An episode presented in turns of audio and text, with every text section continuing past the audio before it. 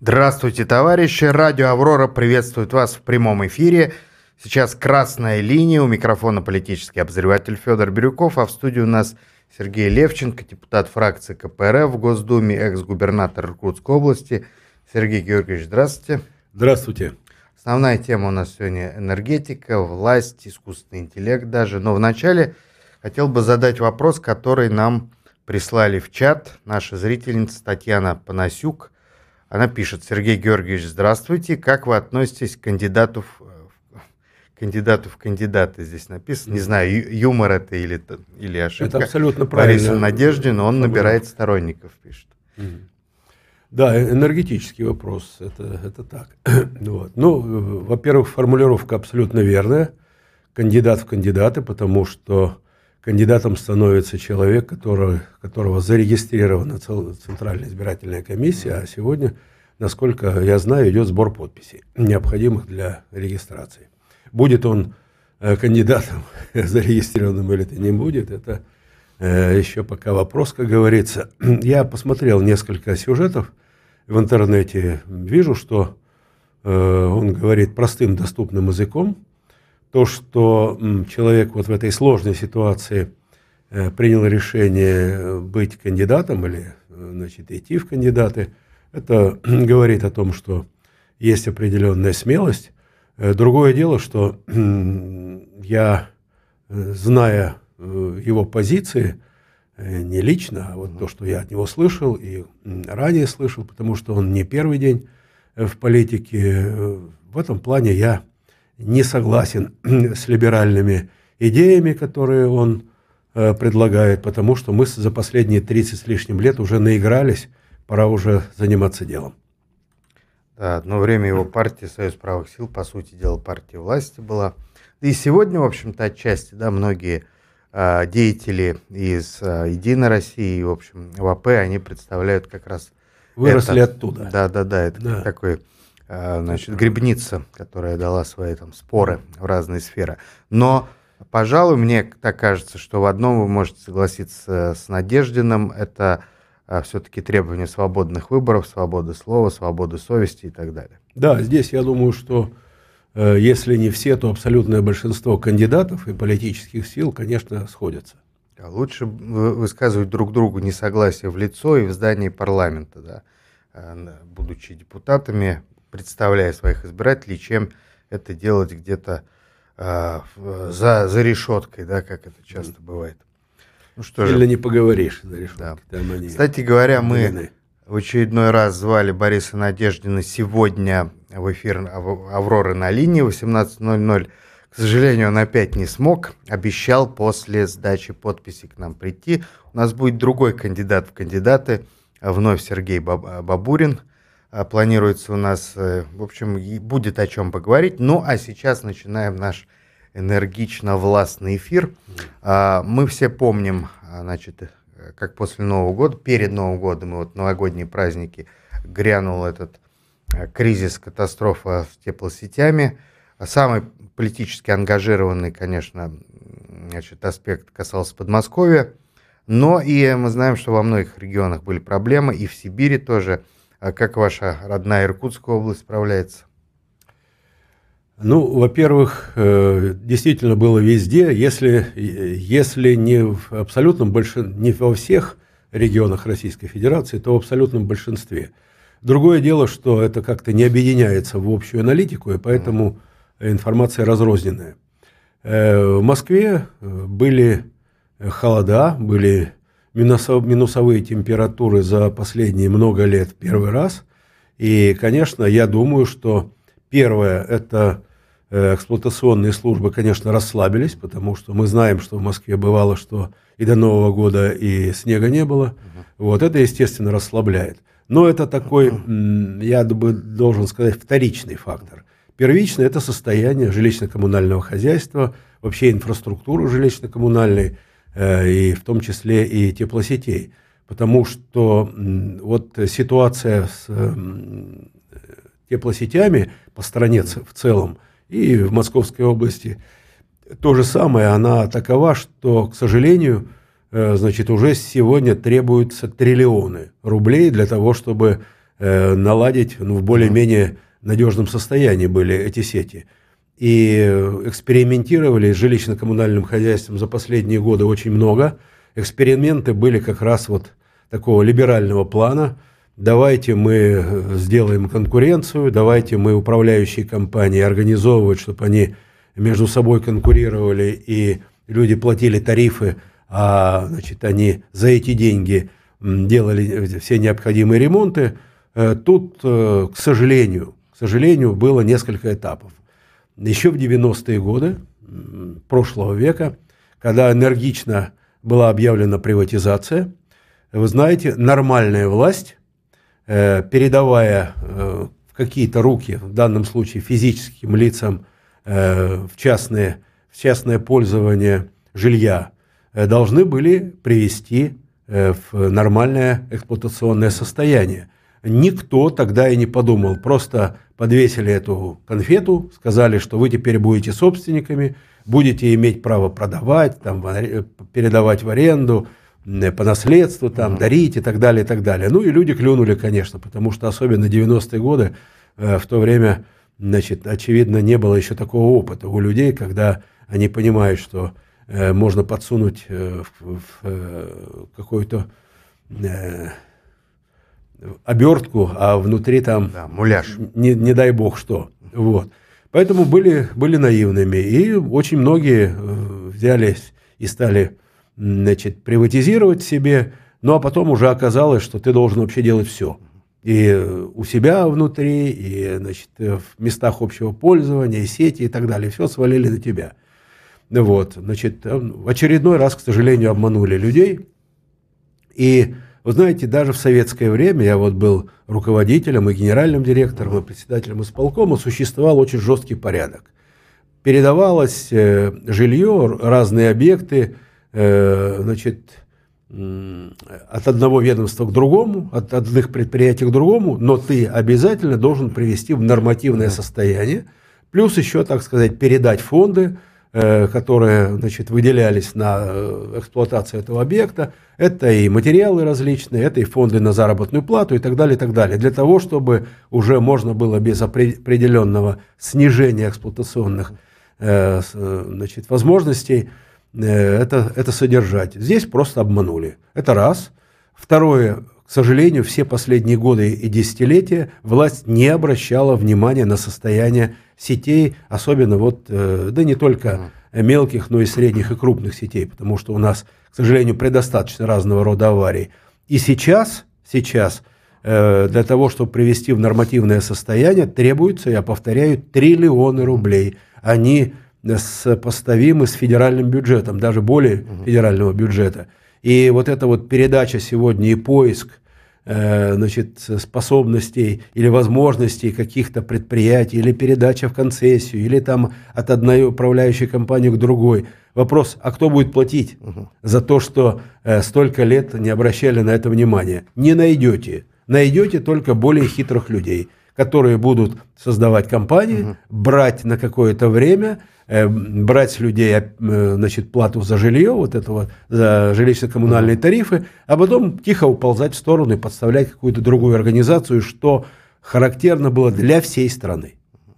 Мы отметим, что люди-то платят исправно, постоянно. Абсолютное большинство взносы, людей да, платят. на капремонт да. и налог да, на приватизированное имущество и так далее. А вот эти деньги где-то растворяются. И по данным Росстата, уровень износа трети тепловых сетей достиг критической точки. То есть все, треть, треть вообще непригодна и в любой момент может рвануть. А две трети находятся в предаварийном состоянии, там, так или иначе. А, многие даже ваши а, товарищи отмечают еще один важный момент, что касается вот Москвы и крупных мегаполисов. Точечная застройка, создание вот этих человейников, это все строится на старых коммуникациях. То есть вообще полное несоответствие технических параметров. Совершенно верно. Никто, э, выделяя э, места под застройку разных объектов, в основном, конечно, это жилья, потому что э, здесь это бизнес достаточно распространенный и выгодный, особо не задумывается над тем, чтобы провести серьезную реконструкцию, модернизацию всех сетей. И, конечно, значит, все то, что построено за последние годы и десятилетия, к сожалению, не привело к тому, чтобы нужно было все это дело модернизировать. Ну, я так скажу, хотя и в Москве немало мест, тут еще более-менее, еще более-менее. Ну, а что касается, э, значит, регионов, провинции, то там никто из потенциальных застройщиков – жилья, ну, в первую очередь, конечно, жилья, не будет браться за то, чтобы ему дали земельный участок под объект, а ему бы еще навесили то, что э, значит, не ремонтировалось, не модернизировалось десятилетиями. Это станет, станет сразу невыгодно, поэтому это тупик. Это тупик, который, конечно, может э, решить вопрос только государства. Сегодня мы не найдем таких частников, которые вот эту всю э, ситуацию смогут развернуть за свои собственные деньги. Такого не бывает. Мы видим, что и наше нынешнее государство, оно тоже не может это решить, получается. То есть вот этот данный момент, он э, практически описан, может быть, в работе Ленина «Государство и революция», то есть процесс отмирания да, этого мнимого государства. Ну, не может или не хочет, трудно сказать.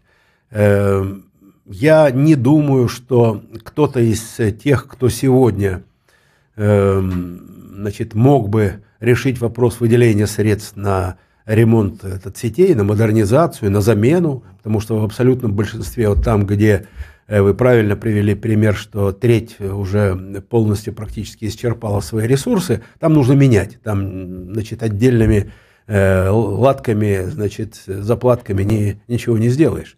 Вот. Но я ни разу не видел большого желания или вообще высказанного желания из тех, кто может выделять деньги, что давайте хотя бы рассмотрим этот вопрос. Вот недавно, ну, относительно недавно, в прошлом году была создана комиссия по значит, тому, как же разрешить этот вопрос э, значит, в Российской Федерации. Значит, я был от нашей фракции членом этой комиссии, выступал несколько раз, э, говорил, что вы не там ищете, ищите не там, где потеряли, а ищите э, дурака, который сейчас возьмет за свои деньги и будет значит, это, эти все коммунальные сети восстанавливать. Но не стали слушать.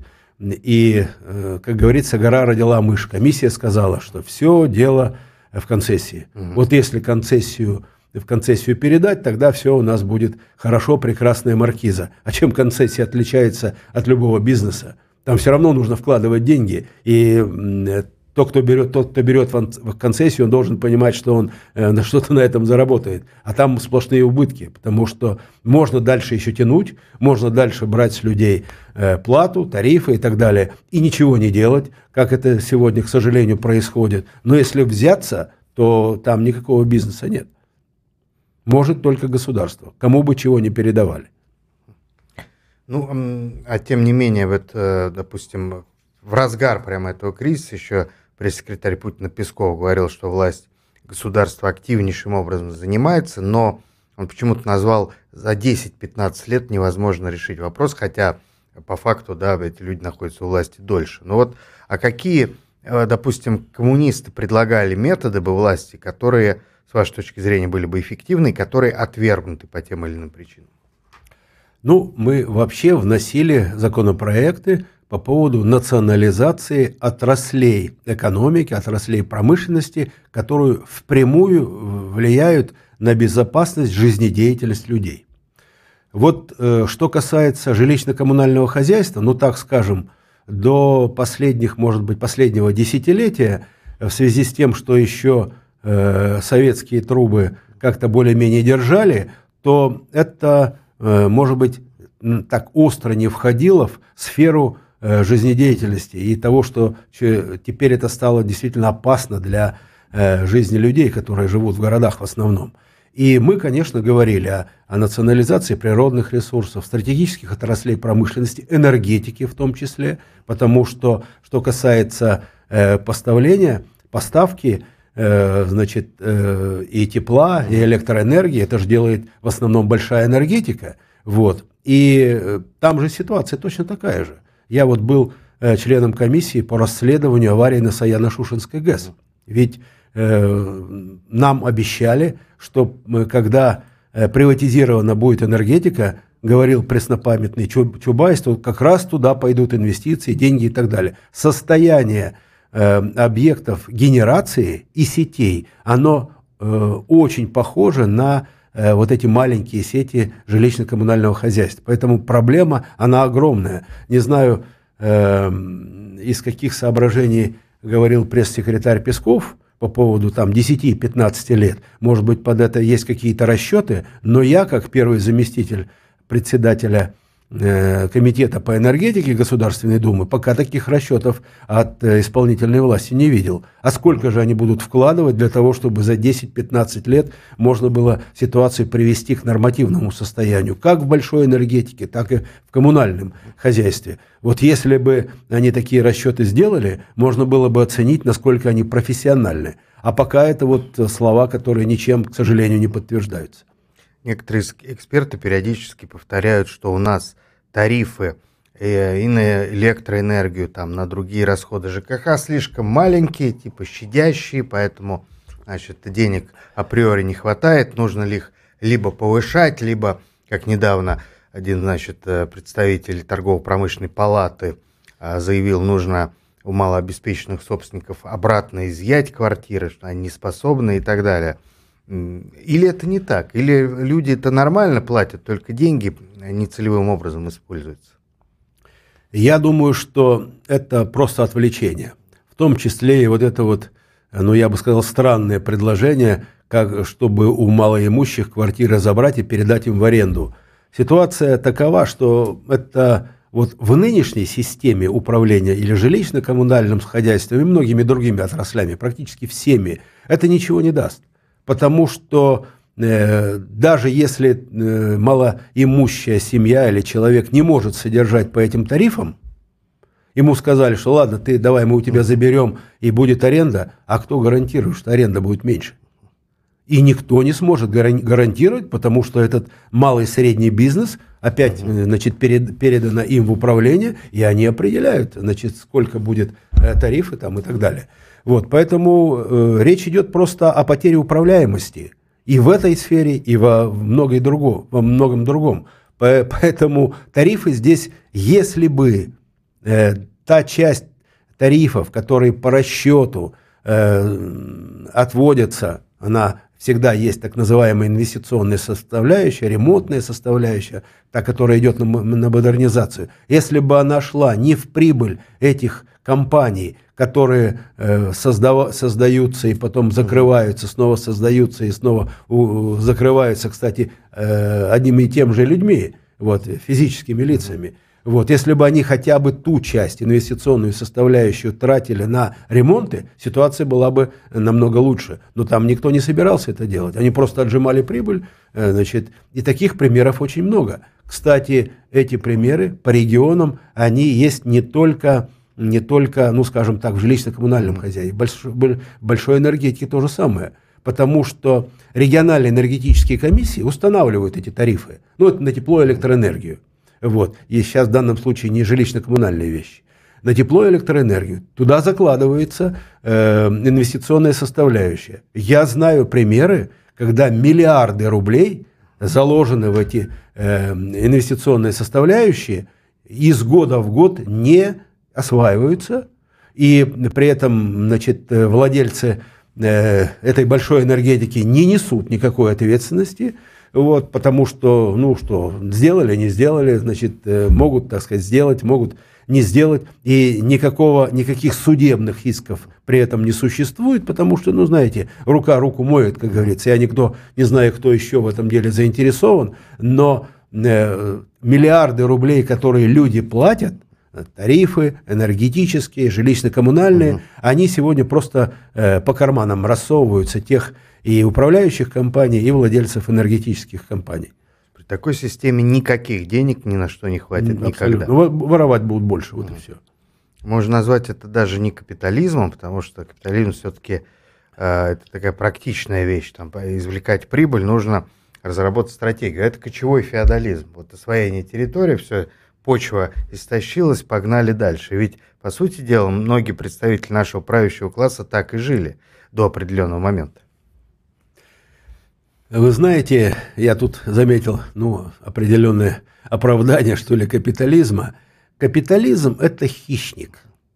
И если власть позволяет что-то делать, не контролирует, э, не наказывает, дают, дает возможность э, где-то вот проскочить для того, чтобы лишнюю прибыль схватить, обязательно будет это делать. Поэтому дело не в капитализме в данном случае. Конечно, у нас дикий, кочевой, какой угодно, колониальный, можно сказать. Это совершенно верно, потому что э, вот на э, нашем фоне нашего капитализма, скажем, тот же самый западный, он выглядит несколько, ну, скажем так, поприличнее, что ли, да? Вот. Но дело в том, что э, ему там не дают развернуться. Он жестко ограничен законодательством, контролирующими органами. Там э, все эти налоговые службы, они самые страшные контролирующие органы значит, в государствах и так далее. Там особо не разгуляешься. У нас же здесь что хочешь, что и делай. Поэтому, э, поэтому что хотят, то и делают. И дело в данном случае не э, потому, что вот нам завели такой строй. Просто у нас первая потеря управления, потеря контроля, и это характерно для почти всех отраслей. И это Он... все как снежный ком набирается. Проблема не решается. Вот еще одна проблема, которую сегодня пишут различные специализированные, скорее, издания о том, что мы, у нас объявлена цифровизация, да, в моде искусственный интеллект. Каждый может видеть визуально, как увеличилось число камер, которые следит за каждым шагом человека. Потом человек получает штрафы, да, еще что-то. А, даже вот а, ваши коллеги по парламенту, по фракции испытали это на себе. Да, да. И вот так, так называемое это, как бы, развлечение лиц да, в метрополитене, все это преподается как а, безусловные достижения прогресса ради безопасности и так далее. Но ученые посчитали, что подобное интенсивное развитие вот этой глобальной искусственно-интеллектуальной инфраструктуры требует огромных энергетических затрат. Грубо говоря, искусственный интеллект в каком-нибудь его таком одном воплощении концентрации требует энергозатрат как целое среднее государство – Конечно, не такое большое, как Россия. И в определенный момент, наверное, и наше государство, наши власти, и, допустим, другие государства станут перед выбором, что обеспечивать. Бытовые, бытовое благополучие населения или их запрос на безопасность системы. Вы знаете, вот нынешнее время, оно характерно разными развилками. И э, они эти развилки наложились друг на друга. Э, конечно, везде э, государство должно определять э, основной вектор развития, потому что цель любого бизнеса, любого капиталиста, любого олигарха – это привлечение прибыли. Вот и все. Они об этом думают, это их суть. Вот. А государство должно ставить в рамки в рамки, которые бы позволяли предприятию работать, угу. а с другой стороны и работало бы на всю страну, там, на территорию и так далее, и так далее. Я повторяю, что э, сегодня этого, э, эту роль государство не выполняет. И здесь действительно можно заиграться и э, сделать не только э, значит, вот такую цифровую э, ситуацию у нас, э, цифровую систему Э, значит, это и искусственный интеллект, это и э, вот, цифровизация разных отраслей, это и так сказать, слежение пациент, пациентам, который пришел к врачу, чтобы его там записывать и так далее. Вот, с какой целью тоже э, сложно понять. И вот это, значит, рассмотрение по лицу, так сказать, и на транспорте и так далее. То есть вот здесь, здесь, куда направ, направлен сегодня вектор э, развития, э, ну, так скажем, особой экономической выгоды и особого развития для страны, для государства не видно. Вот. Надо направлять туда, где значит, это будет полезно для государства, для народа. Э, точно такая же ситуация сегодня и в энергетике. Вы знаете, есть зеленая энергетика, да, но она очень дорогая. Но нас сегодня склоняют, давайте, значит, вот ее развивать и так далее, и так далее. Значит, но мы все дальше и дальше уходим от тех разумных цен, в энергетике, которые, э, ну скажем так, сравнимы с советским временем. Мы помним, что э, значит, там от 2 до 4 копеек киловатт-час стоил. Сегодня это 5, 6, 10 и так далее, и так далее. Вот. Значит, э, если в настоящий момент снова будем играться вот в такие вещи, что давайте мы искать какую-то прогрессивную форму производства тепла и электроэнергии, ну, значит, еще навесим. Еще и здесь то же самое. То есть э, в каждой отрасли существуют какие-то э, определенные прогрессивные сектора, куда нужно вкладывать деньги, но везде нужно, чтобы значит, какой-то был разум. А он может быть априори только у государства.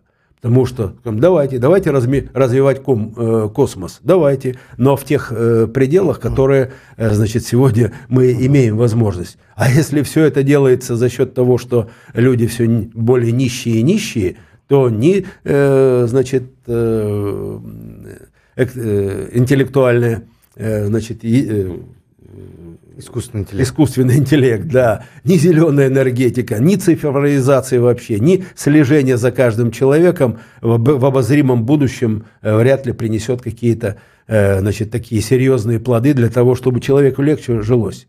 Но вы правильно э, делаете упор постоянно на то, что интересы человека здесь не отражаются. А вот интересы, допустим, правящей бюрократии, налоговых органов, силовиков прямо зависит от уровня слежки. Да. И теперь легче собирать штрафы, и даже это, ну, те моменты, которые раньше бы не заметили, теперь это все фиксируется, и в любой момент, и в принципе на кажд... за каждым можно значит, э, зафиксировать какое-то нарушение и вот так вот потихоньку стричь. Потому что какие бы кризисы не переживал наш народ, но правящая верхушка всегда даже по... Раньше, помните, официальные отчеты о доходах чиновников были, они всегда богатели всегда, как бы ни проседала и падала экономика, у них все растет. И там объясняли, а это потому, что там он умный такой, в генах заложено богатеть.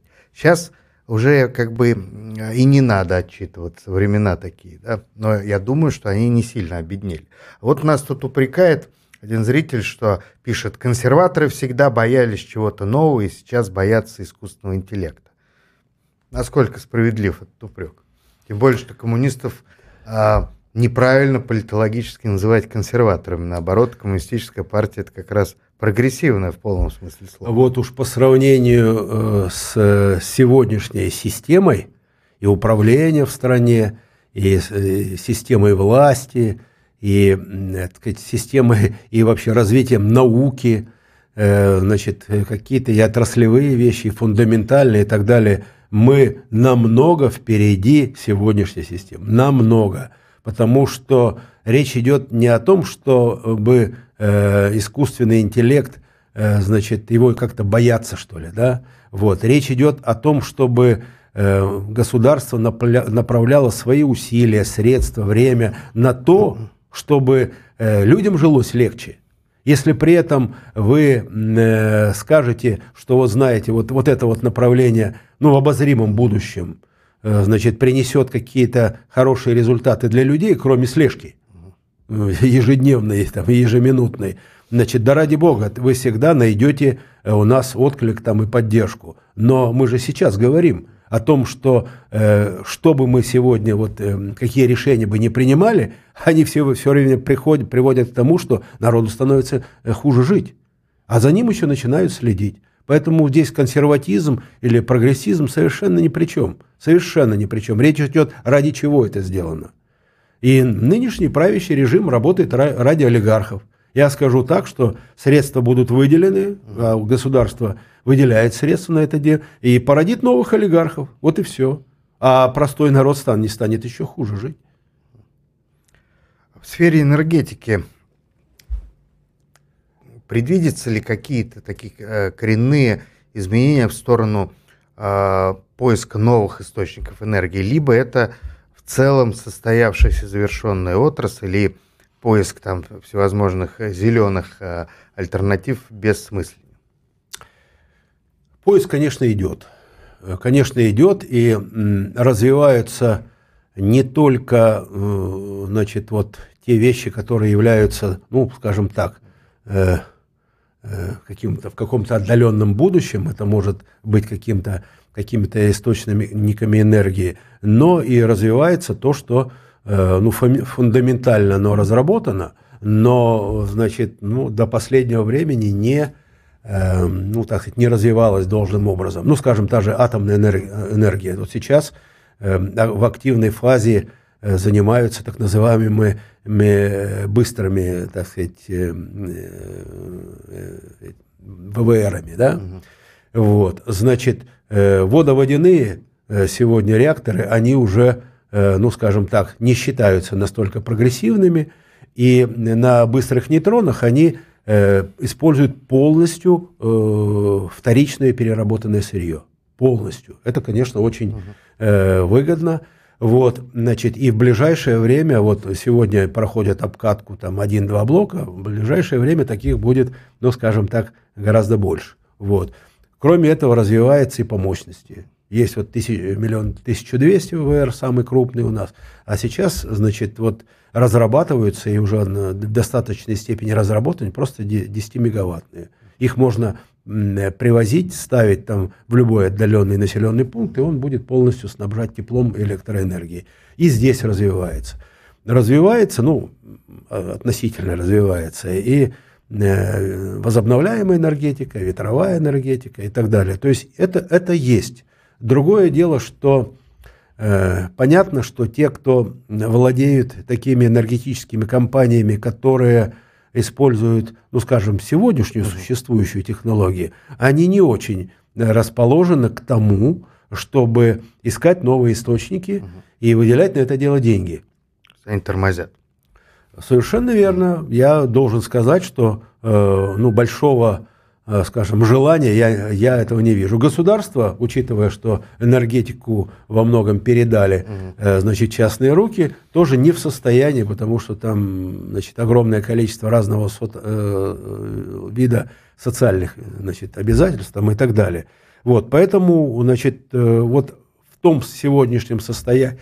состоянии энергетики, если уже, ну, скажем так, на ближайшее время что можно видеть, э, ну, скажем, та же водородная энергетика, она пока сегодня в несколько раз существующие технологии, существующее оборудование в несколько раз дороже э, тех, которые, значит, используют там уголь, газ там и так далее. Поэтому это здесь еще требуется достаточно серьезная технологическая доработка, э, но это требуется, наверное, несколько лет. Поэтому и ветровая, и э, угольная, и э, газовая, и, значит, водородная, и атомная энергетика, они существуют э, в, в энергетической стратегии до 30-35 года теперь.